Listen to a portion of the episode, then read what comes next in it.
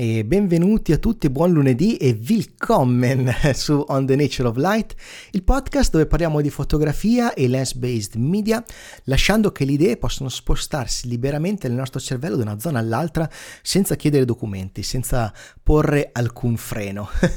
Stiamo, oggi parlo, vi voglio parlare di un libro libro fotografico che si intitola Borderline ed è di Valerio Vincenzo, un fotografo napoletano, è un libro edito da Lanu ed è un libro che mi è tornato in mente dopo averlo acquistato eh, qualche mese fa, mi è tornato in mente allorché qualche giorno fa stavo ehm, ragionando un po' sulla situazione che stiamo vivendo, eh, fondamentalmente sulla situazione geopolitica e stavo ragionando appunto sul fatto che la Russia in qualche modo sta cercando di espandere i propri confini e dovete sapere che il confine per me è sempre stato un argomento molto affascinante, sia da un punto di vista fotografico, ho fatto già una puntata del podcast due o tre puntate fa, datela a recuperare, ve la metto qua nelle schede naturalmente se volete, ehm, in cui parlavo delle cornici, insomma del, del bordo stesso della fotografia, ma anche i confini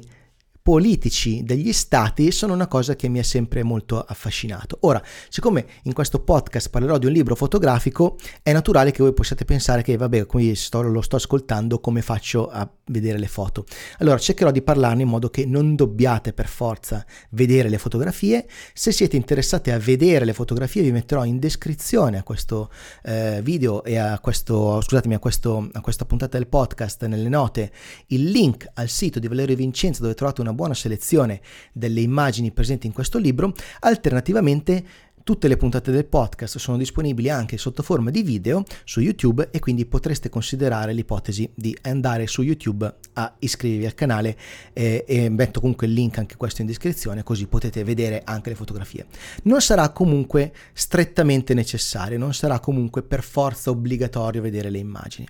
Quindi senza ulteriore indugio vediamo di iniziare subito ma prima naturalmente la sigla. On the Nature of Light un podcast di e sulla fotografia con Aku. We have to go back to 1944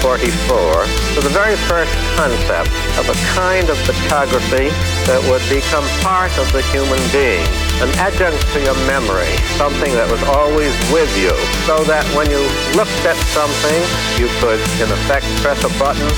and have a record of it in its accuracy, its intricacy, its beauty, have that forever. Dovete sapere che quando ero piccolo, e per quando ero piccolo intendo quando avevo 6-7 anni, andavo spesso a fare scampagnate con mio nonno. Io vivo nell'Oltrepo Pavese, che è quella linguetta di Lombardia che è un triangolino che si insinua tra l'Emilia Romagna il Piemonte, si avvicina un po' alla Liguria, diciamo. La parte più stretta dell'Oltrepo Pavese fa parte già dell'Appennino Liguro, ci sono montagne di 1700 metri e quindi incominciano ad essere montagne interessanti. E proprio in una di queste montagne, che è il Monte Chiappo, con questo nome vag- vagamente risibile, sul Monte Chiappo c'è una pietra che si chiama la pietra delle tre regioni. Io mi ricordo che quando andavo con mio nonno ero affascinato da questa cosa perché intorno a quella pietra si incontrano effettivamente la Lombardia, il Piemonte e l'Emilia Romagna. No? E io correvo intorno alla pietra per, per, far impazzire mio nonno, gli correvo intorno e continuavo a dire Lombardia, Emilia Romagna, Piemonte, Lombardia, Emilia Romagna, Piemonte. La realtà è che intorno lì è semplicemente un campo, cioè non c'è niente, c'è questo cucuzzolo, questo mammellone che è, la, che è, la, che è il cucuzzolo, che è la, la cima del Monte Chiappo, e nient'altro e io correvo intorno a questo, a questo sasso. L'unica cosa che diceva che in realtà lì c'era un qualche tipo di confine, un qualche tipo di cosa relativa alla mappa politica della, dell'Italia, era semplicemente questo sasso e tecnicamente io mi fidavo perché intorno a me non c'erano confini visibili, mi fidavo del fatto che quel sasso rappresentasse effettivamente dei confini.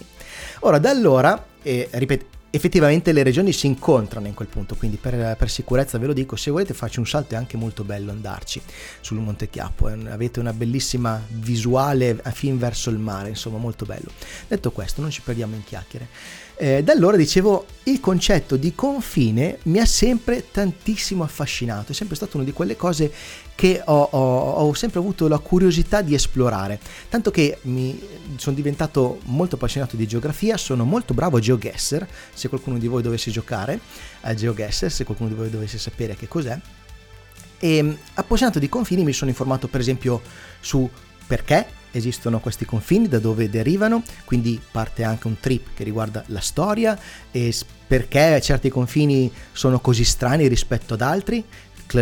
spoiler per la colonizzazione, per colpa nostra, eh, del perché certi confini sono più ardui da passare di altri e così via. E questa specie di passione per i confini mi ha fatto ancora di più eh, ehm, ragionare su quanto assurda sia la situazione in cui ci troviamo, che se vogliamo è ancora distante da un punto di vista proprio geografico, di coordinate geografiche rispetto a noi, è ancora abbastanza relativamente distante, sperando che non arrivi veramente troppo troppo vicino, ma è molto vicino a noi, al nostro cuore, alla nostra civiltà, perché la guerra che si sta svolgendo in questo momento è in Europa, è dentro quello che è il nostro mondo fondamentalmente, no? Quindi mi ragionavo quanto è idiota, quanto è stupido cercare di uccidere per spostare una linea del tutto immaginaria e arbitraria, no? E ehm, tra l'altro questo il confine è sempre stato una giustificazione, proprio una, una, giustificazione proprio delle più becere per fare anche le cose peggiori, perché ad esempio una delle motivazioni per cui la Russia prova in qualche modo a giustificare la sua aggressione è che secondo loro un'eventuale adesione del, dell'Ucraina alla Nato avrebbe portato la Nato vicino ai propri confini, cioè questa cosa del confine ritorna, torna, ritorna in vari modi. Parallelamente,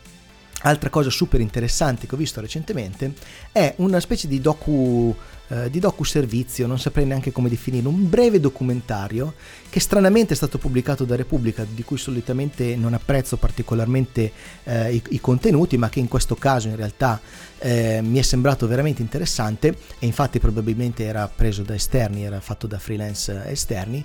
eh, che parlava della cittadina di Imatra, che è una cittadina finlandese che sta al confine tra la Russia e la Finlandia naturalmente. E ehm, parlando con il sindaco, i cittadini, eh, loro dicono sì certo, in passato qui c'è stato grande tensione anche perché ricordatevi che prima nel 1939 la Finlandia è stata invasa dall'Unione Sovietica eh, durante la cosiddetta guerra d'inverno, insomma si sono create delle eh, inimicizie storiche, ma nel dopoguerra questa cosa in qualche modo ha ehm, è stata modificata dal fatto che si era in una situazione di pace e vivere al confine aveva portato vantaggi a entrambi i lati, nonostante passare da una parte all'altra, per passare da una parte all'altra servisse il passaporto, servisse, bisognasse fare code, no? E quindi per esempio i finlandesi andavano in Russia per fare benzina e ottenere magari del, dei prodotti a un prezzo più basso, mentre i russi venivano in, in Finlandia per acquistare dei beni che magari in Russia ancora non si trovavano, ancora non c'erano, oppure erano scarsamente disponibili. Questa cosa già mi fa pensare a quanto sia vantaggioso dare la possibilità alle persone di spostarsi liberamente, quindi di non avere neanche la eh, scocciatura di doversi fermare tra da, a una frontiera fondamentalmente, ma ancora di più interessante perché la Finlandia fa parte del, mm, della comunità europea e fa parte del trattato di Schengen e quindi a est ha dei confini militarizzati con la Russia, oggi più che mai. A ovest ha dei confini totalmente liberi, totalmente eh, ormai eh, lasciati semplicemente alle cartine, fondamentalmente, con la Svezia e anche con la Norvegia con cui vigono dei trattati diversi che comunque consentono, consentono alle persone di andare avanti e indietro senza nessun problema. Questo mi ha fatto ripensare a questo libro di Valerio Vincenzo, di cui vi parlavo prima, che appunto riguarda i confini e nello, nello specifico i confini ormai solamente ideali tra le nazioni dell'Unione Europea e, della, e dell'area Schengen fondamentalmente. Eh, per parlarvene però ho bisogno un attimo di introdurvi su chi sia Valerio Vincenzo e come è nato questo libro. Allora, Valerio Vincenzo è un fotografo napoletano che si è trasferito già da giovane eh, in Francia e ha iniziato a lavorare lì e ora vive tra l'Inghilterra, tra Londra, la Francia e l'Italia fondamentalmente. E ehm, la genesi di questo libro però ha le sue radici parecchi anni fa. Perché? Perché eh, Vincenzo si trovava a Parigi per finire il suo, il suo ciclo di studi e eh, ha dovuto eh, far, fare in modo di ottenere la possibilità di fermarsi in Francia per concludere i suoi studi. Ha dovuto sostanzialmente fare un visto. E voi vi chiederete, un visto in Francia? E certo, perché prima dell'entrata in vigore dell'area Schengen bisognava eh, a tutti gli effetti fare i documenti che praticamente noi adesso chiediamo a chi è un extracomunitario no? per potersi fermare in Italia, per potersi fermare nell'Unione Europea. E lui racconta molto divert- in modo molto divertente quasi eh, le sue peripezie, il aver dovuto entrare in contatto con una macchina burocratica eh, enorme in cui andare spesso in gendarmerie, continuare a rifare gli stessi documenti, uno gliel'hanno fatto rifare perché aveva scritto con la penna blu, un altro gliel'hanno fatto rifare perché era sbagliato un, un dettaglio. Insomma che dopo svariati tentativi alla fine riesce ad avere questo visto, lui contentissimo dice finalmente posso concludere i miei studi qua in Francia e qualche mese dopo entra in vigore il trattato Schengen in questa intera mega macchina burocratica diventa storia, non esiste più, smette di, smette di avere un senso. Questa cosa lo colpisce moltissimo. Poi un po' più tardi si accorge che eh, Bresson ha realizzato una fotografia che eh, sostanzialmente mostra una frontiera francese, una, una, una dogana francese, no? dove c'è questo simbolo del classico alt dogana, c'è questo casotto dove vive questa, dove, dove monta la guardia questo gendarme francese e questa fotografia naturalmente essendo di Bresson ha una composizione assolutamente encomiabile, è ovviamente una fotografia di altissimo livello e ehm, c'è questo eh, gendarme che sta spazzando una, eh, una nevicata, cioè ha nevicato e sta pulendo la strada, no? E sta pulendo la strada solo dalla parte che compete la Francia. Questa cosa la, è, è, è, un po' il simbolo di una frontiera, no? Ma arrivo fino a qua e di lì non tocco un, un niente perché non è già più mio fondamentalmente. E ehm, questa foto colpisce molto Valerio Vincenzo, il quale cerca di ritrovare lo stesso posto per vedere com'è oggi, no? visto che oggi queste frontiere di fatto non esistono più. Quindi lui ritrova questo posto e ehm, ritrovando questo posto scopre che ovviamente la dogana non esiste più, è rimasta la casetta come una specie di, di baracca un po' abbandonata e ormai eh, in completo disuso. E eh, il passaggio da una nazione all'altra non esiste praticamente più, credo che fosse ehm, con il Belgio, una frontiera col Belgio, la, la, ipotizzo io perché non ho capito bene dov'è questo posto esatto. E ehm, questa cosa lo colpisce molto, il fatto che per tanti anni ci siano stati confini che noi abbiamo dato per scontati, ma che in realtà oggi non esistono sostanzialmente più. E guardate bene che questa idea dei confini, questa idea della divisione da uno stato all'altro, di stacco tra quello che è lo stato A e lo stato B, eh, è un'idea moderna. Fino al 1914 non serviva il passaporto per spostarsi, eh, per andare da, da, uno stato all'altro, da un impero all'altro. Tu potevi andare dall'impero austro-ungarico, potevi entrare nel Regno d'Italia oppure potevi andare eh, verso la, la Francia, un po' come volevi. Naturalmente dovevi poi sottostare alle leggi che vigevano nella nazione in cui ti recavi, ma era normale viaggiare attraverso il mondo senza praticamente nessun documento quello che ha creato questi confini duri, questi confini con eh, il filo spinato, con i muri, con, eh, con le, le, la gente che fa la guardia, sono stati i nazionalismi, i totalitarismi, il fatto che dopo la seconda guerra mondiale si è iniziato ad avere paura di tutti quanti, tutti abbiamo avuto paura di tutti, no? naturalmente, perché quello è stato, dopo, scusatemi, dopo la prima guerra mondiale, quello è stato un momento traumatico, gli imperi sono crollati, le cose sono cambiate fortemente e quindi abbiamo iniziato a chiedere il visto per venire, il passaporto, abbiamo iniziato a costruire le dogane, abbiamo iniziato, abbiamo iniziato a costruire queste strutture che per tanti anni in Europa ci hanno accompagnati, ma che in realtà, ehm, che in realtà ehm, non sono una cosa che è normale. Tenete presente che nel mondo i confini militarizzati, o quindi quelli con il filo spinato, quelli classici, così come li intendiamo proprio il confine, la frontiera, sono solo il 6%. Tutto il resto sono, sono linee immaginarie attraverso, quali, attraverso, le quali si può tranquillamente camminare, nessuno vi dice niente praticamente. Perché? Perché i, i, questi, queste linee sono del tutto arbitrarie. Ecco. E il libro di, di Valerio Vincenzo è proprio incentrato su, questa, su questo concetto. Allora il libro è fatto in un modo molto intelligente, tale per cui è molto facile capire la posizione in cui ci troviamo eh, attraverso la fotografia che stiamo vedendo fondamentalmente. In ogni pagina è presente anche una piccola didascalia che ci dice tra quali due nazioni esiste questo confine, proprio perché di fatto in questo momento è praticamente impossibile distinguere quale, quale che sia una una nazione dall'altra guardando semplicemente la cosiddetta linea di confine perché delle volte c'è, c'è, un sasso, delle volte ormai c'è un memoriale, altre volte magari è una cosa naturale tipo un fiume, eh, delle altre volte magari c'è eh, un, um, un, um, un, baracco in rovina come nel, come nel caso del... Um, della, del, della, dogana precedentemente fotografata da Ricartier-Besson, oppure magari c'è una fortificazione, ma una fortificazione abbandonata praticamente in rovina. E, e, poi è interessante perché le dogane spesso sono diventate, che ne so, negozi di, cioc- di cioccolato, sono diventate bar, ristoranti e cose del genere. Questo libro è strutturato in una maniera molto intelligente. Vedete che ehm, di fatto c'è una successione di fotografie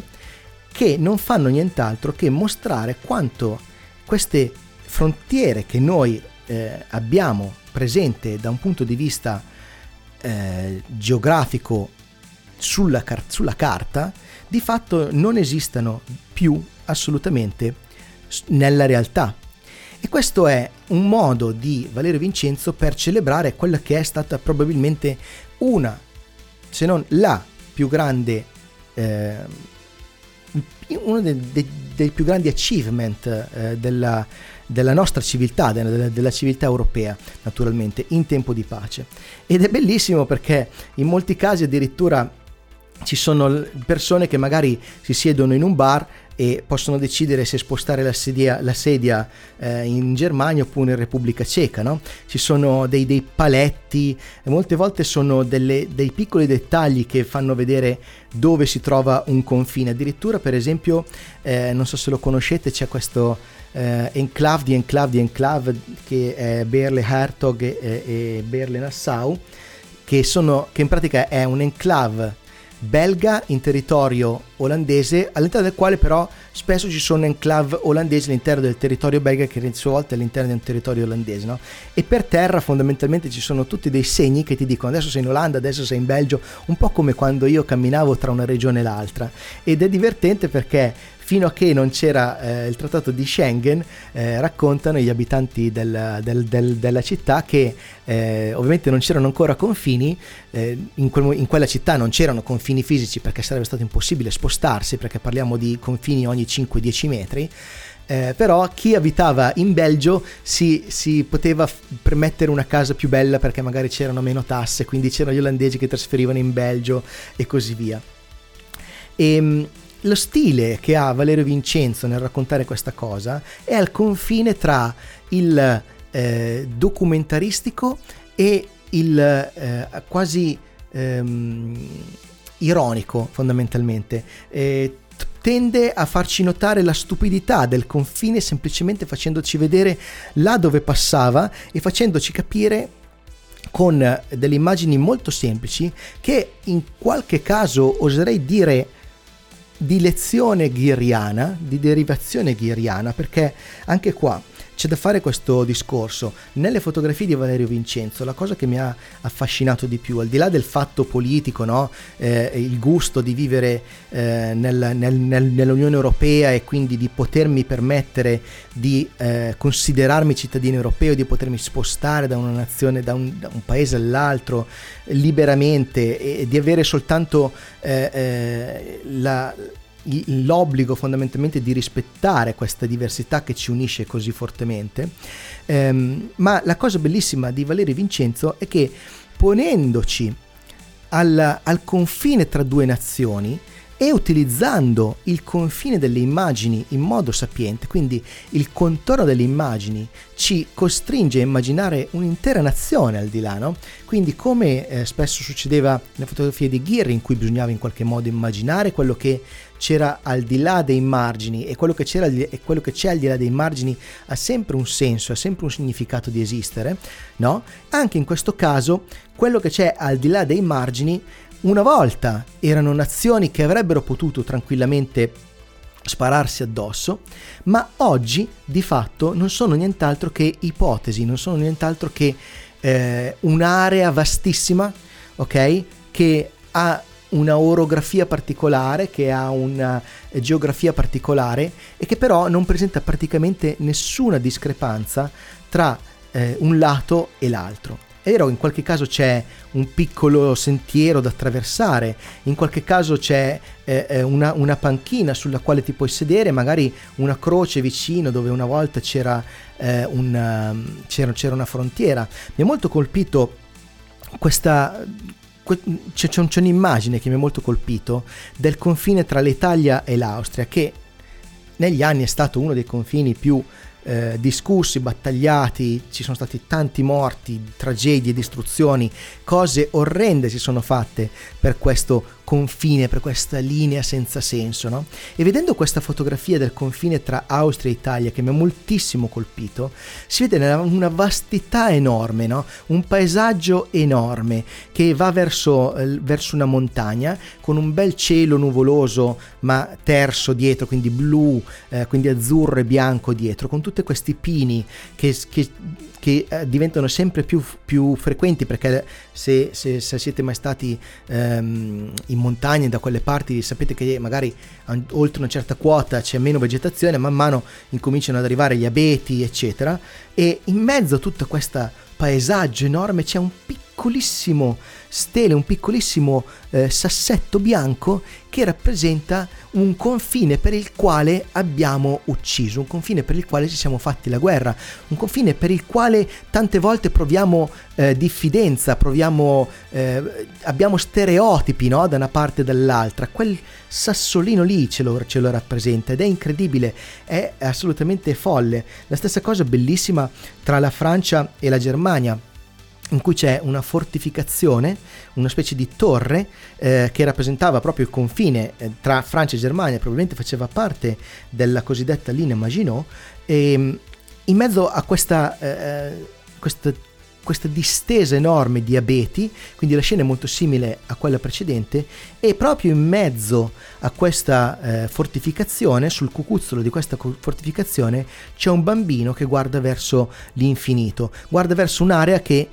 per anni è stata teatro di battaglie, per centinaia di anni. E mm,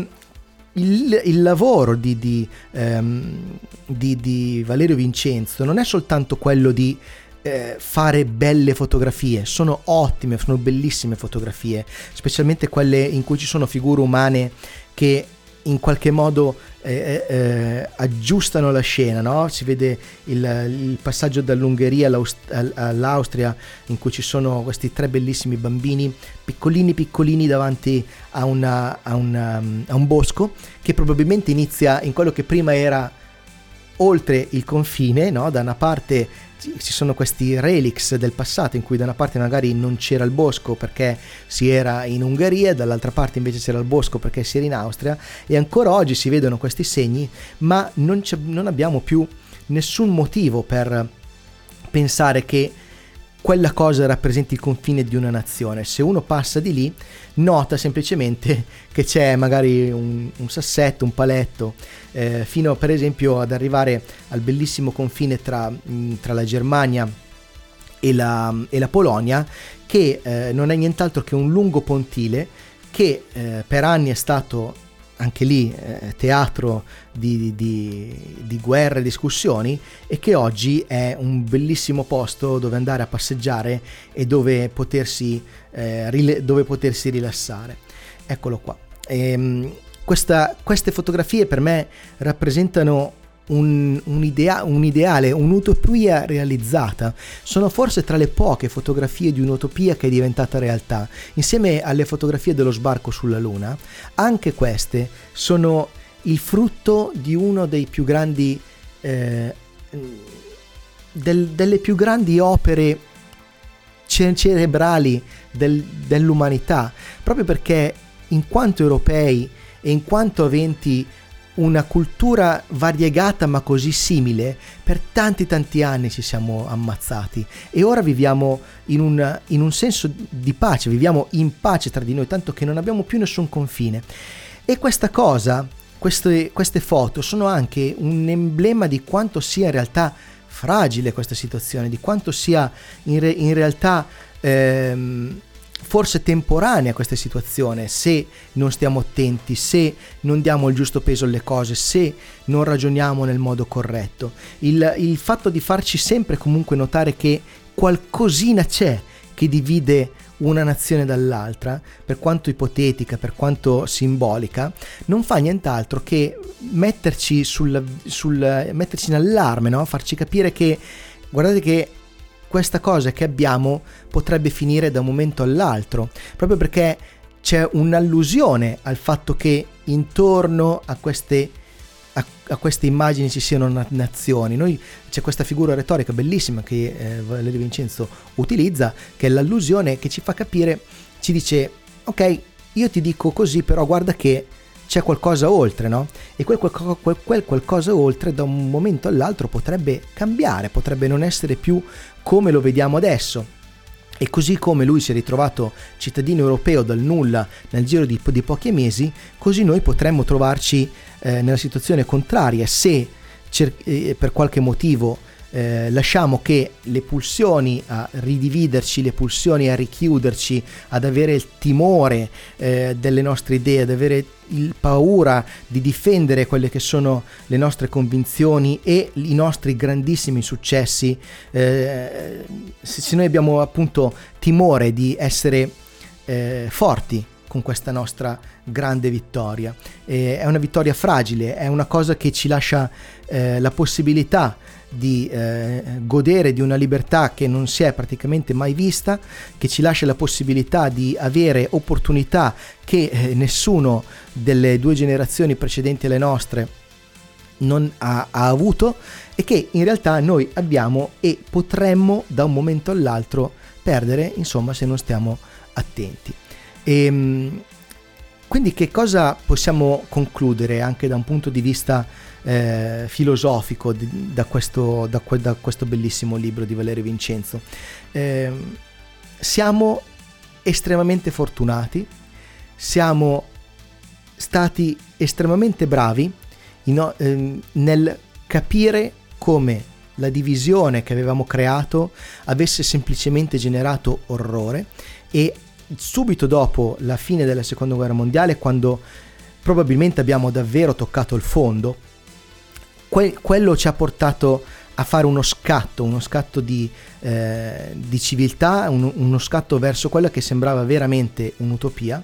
e dobbiamo in qualche modo averne cura. Queste foto per me sono l'equivalente delle foto dei ghiacciai che si stanno ritirando e sono la stessa cosa, sono un monito, sono un modo che abbiamo per passare il messaggio, per far capire eh, a tutti quelli che, eh, con cui abbiamo a che fare che eh, abbiamo un'opportunità e che se però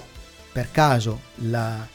dovessimo sprecare, che se per caso dovessimo non fare nulla, se dovessimo essere inerti davanti alle cose che, cer- che cercano di cambiare questa situazione, eh, dire vabbè tanto ormai è così oppure non me ne frega niente, eh, l'indifferenza non, fa nient'altro che, non farà nient'altro che generare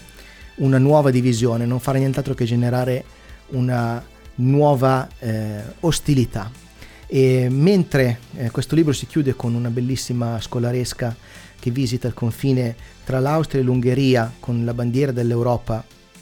a fare da sfondo, mentre ecco qua la famosa eh, baracca della dogana di Bresson che oggigiorno non è nient'altro che una, una, una baracca immersa nel verde, mentre ci sono queste immagini ci viene da chiedersi com- se, se la fotografia di Bresson, quindi quella dove c'è la dogana, quella dove c'è il militare che in qualche modo si occupa della sua nazione, eh, non, dov- non tornerà magari prima o poi ancora di attualità. The photography was began with an interpretation, very personal and recording of the mountain experiences, and then finally, gradually uh, built into a creative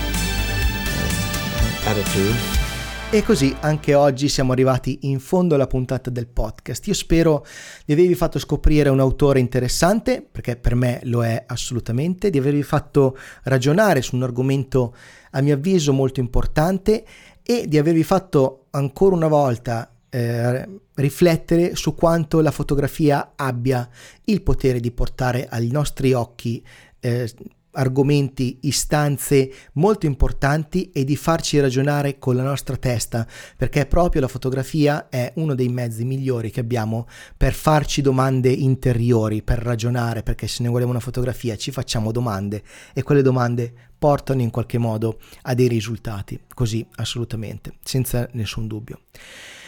Io quindi spero appunto che questa puntata vi sia piaciuta e se così fosse eh, vi chiedo se volete di fare alcune cosette per aiutare il progetto, banalmente. Allora potreste, se vi va, condividere la puntata con qualcuno che magari è interessato a questi argomenti o alla fotografia in generale. Potreste iscrivervi al canale YouTube, cosa che mi farebbe molto piacere perché quel numerino lì